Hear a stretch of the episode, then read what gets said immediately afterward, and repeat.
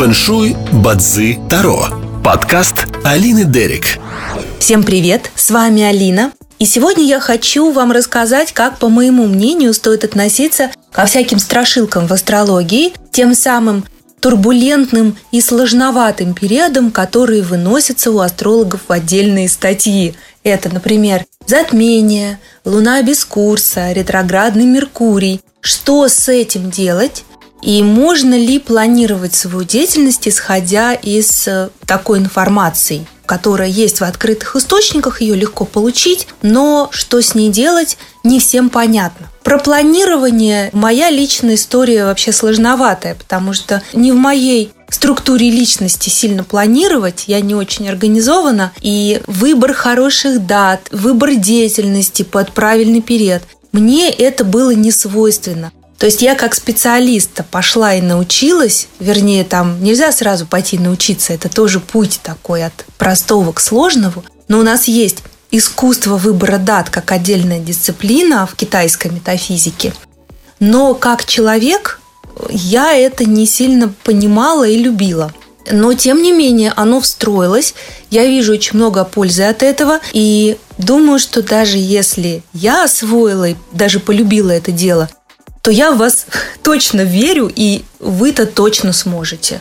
Точно сможете освоить хотя бы на каком-то базовом понимании. Если вы читаете мои статьи в Инстаграме или статьи каких-то других специалистов, то увидите регулярные материалы на тему затмений, Венеры в ретрограде, столкновений, каких-то дат. Все это есть у меня и вообще в интернетах этого много, но складывается ощущение, что все время чего-то нельзя.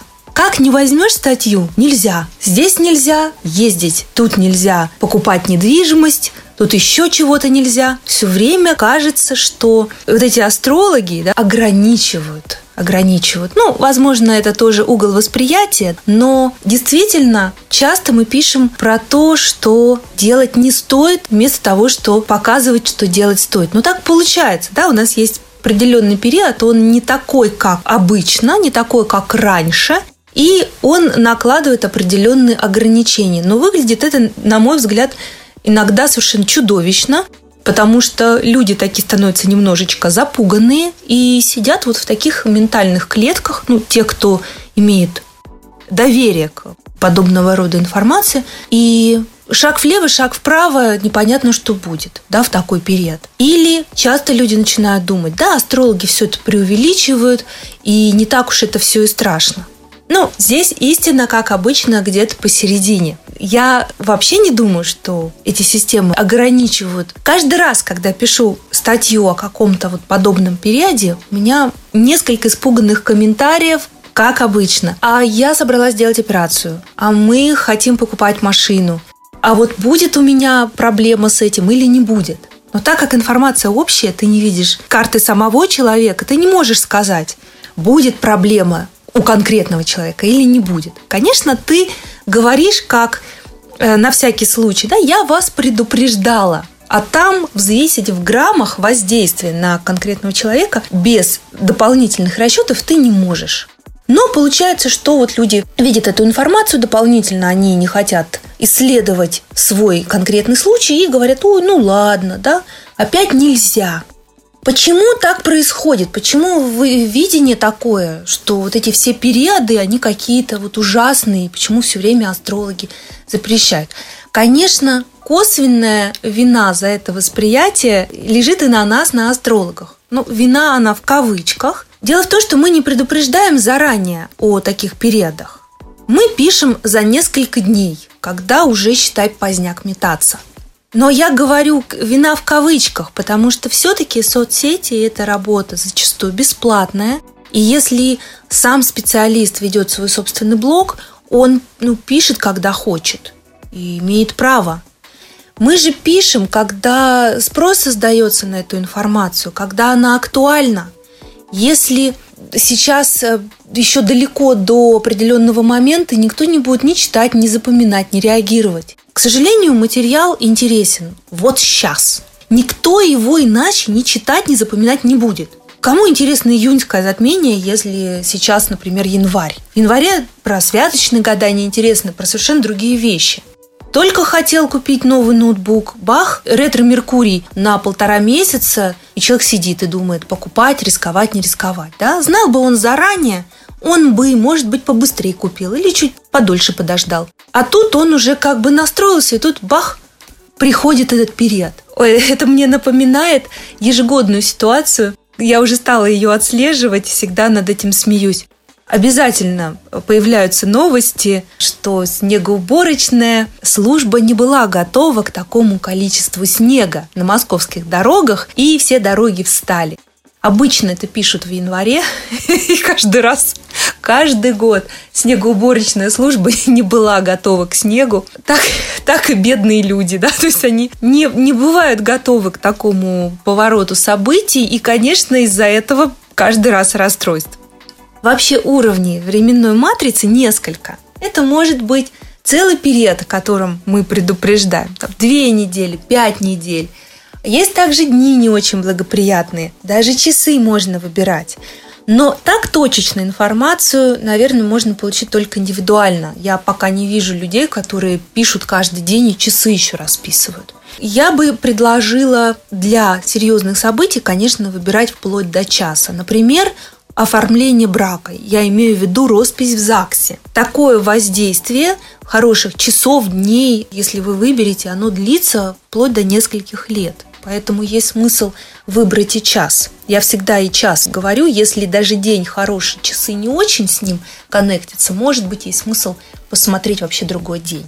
Так как же в идеале относиться к турбулентным, условно говоря, страшным периодам и выносить из этого пользу, даже без глубокого анализа своей карты, без помощи астрологов? Первое, лучше узнавать заранее, когда эти периоды наступят. Все-таки есть эта информация в сети, есть молодцы которые выкладывают ее в начале года, астрологические порталы стараются. Загляните, посмотрите. Посмотрите сегодня на оставшиеся полгода, посмотрите на весь год.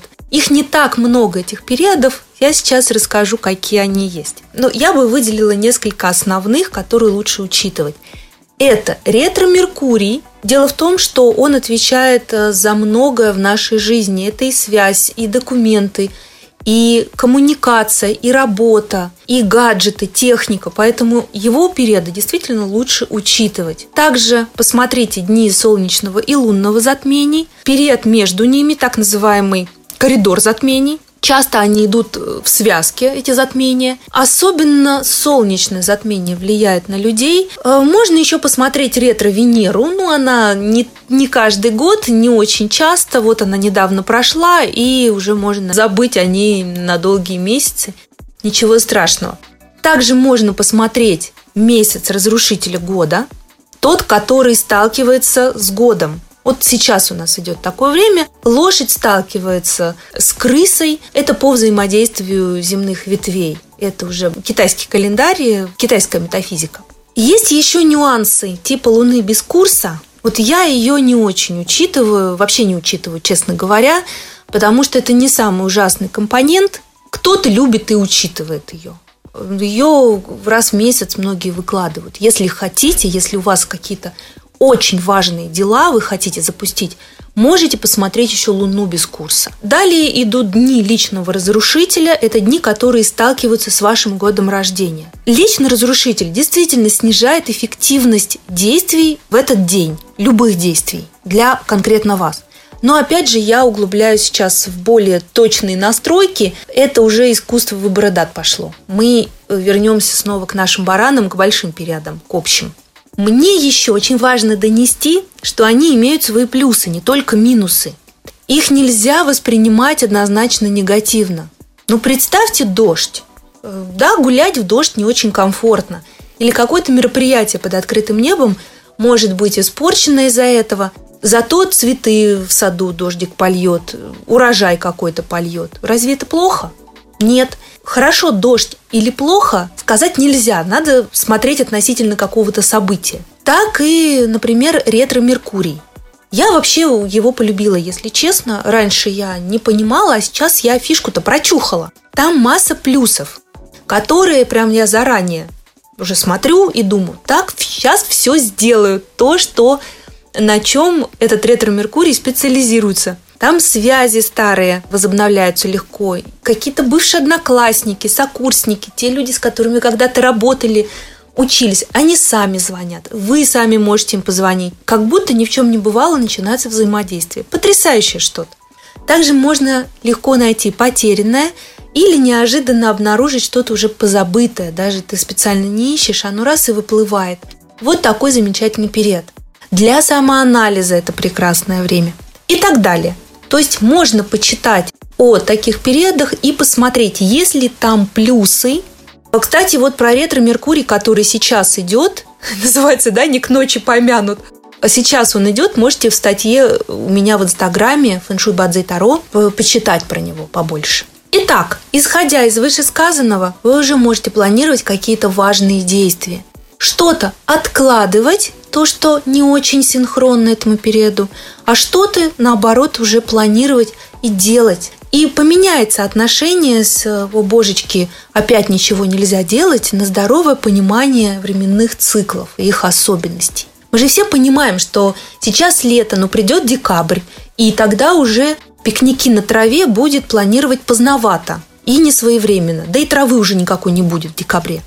И для нас это не трагедия, мы привыкли, что это такой период. Мы запланируем пикник, когда придет правильное время. Все логично, так и здесь. Смотрите, ага, коридор затмений наступает в июне. Смотрите где-нибудь в январе, да, когда у вас там отпуска распределяются. Видите, угу, такой-то день будет солнечное затмение. Значит, желательно не зацеплять его лежанием на пляже. Будет обидно, если у вас на 10 дней шикарный отдых где-нибудь под солнцем, и в этот день, в один из дней выпадает затмение. И если вы будете лежать под этим солнцем, смажете себе удачу. Зачем? Да лучше подвинуть этот отпуск. Но если вы прочитали за три дня до, собственно, затмения, вы уже ничего не можете поменять и только себя вгоните в стресс и расстроитесь. Возможно, в подобного рода планировании вы поначалу будете видеть массу неудобств и, опять же, ограничения. Но поверьте мне, это такой же навык, как и чистить зубы, как зарядка, как выбор для себя полезной еды и одежды по сезону. Все это осваивается и встраивается, и потом становится очень естественным. Часто люди приходят к этому планированию, уже обжегшись на том, что они игнорировали подобные периоды и теряли много денег, например конечно, им уже легче поверить в то, что можно эти действия планировать. Попробуйте с малого, и если вас будет интересовать эта тема, вы увидите, как вы сами втянетесь и будете это делать уже на автомате. А я буду заканчивать свою беседу на тему особенных и турбулентных периодов в астрологии. Надеюсь, этот подкаст будет вам полезным и подружит вас с астропланированием. А с вами была Алина Дерик. До новых выпусков. Пока. Фэншуй Бадзи Таро. Подкаст Алины Дерик.